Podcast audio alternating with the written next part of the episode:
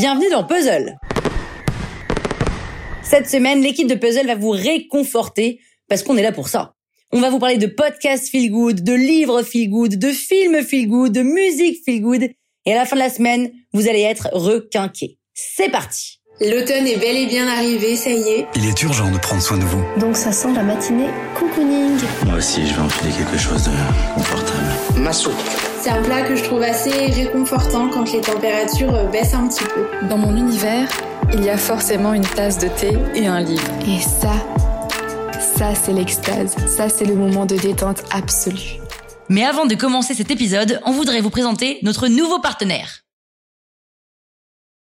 Et moi alors, euh, bah, j'aurais adoré vous parler de théâtre, et notamment de la pièce pour enfants qu'il faut absolument aller voir, qui est le livre de la jungle à la scène parisienne à Paris.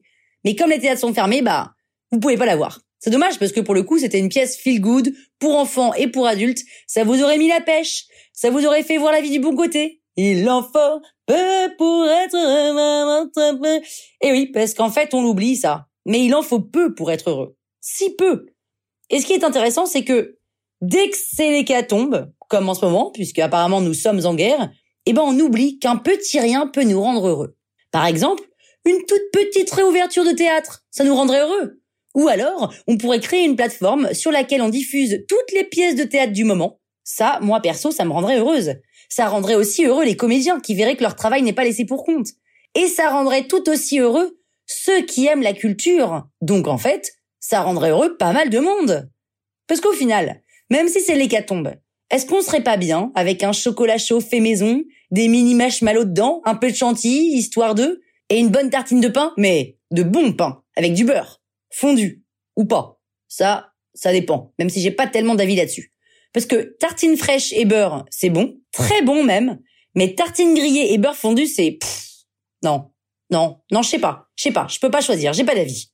Enfin, peu importe la texture du pain finalement, parce que si on est devant un bon film ou une bonne série, comme par exemple la meilleure série du monde du moment, qui est De l'autre côté, série espagnole, ça s'appelle Val là, en espagnol, et pas, contrairement à ce qu'on pourrait penser, del otro lado. Non, ça s'appelle Val.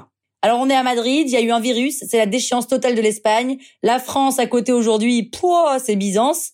Et cette série est, j'ai pas de mots, c'est haletant, émouvant, stressant, blablabla, blablabla, bla. enfin je recommande à 100% et c'est sur Netflix. Donc, chocolat chaud, film, tartine, puis livre qu'on lit dans son bain. Et si on n'a pas de baignoire, on le lit sur son lit.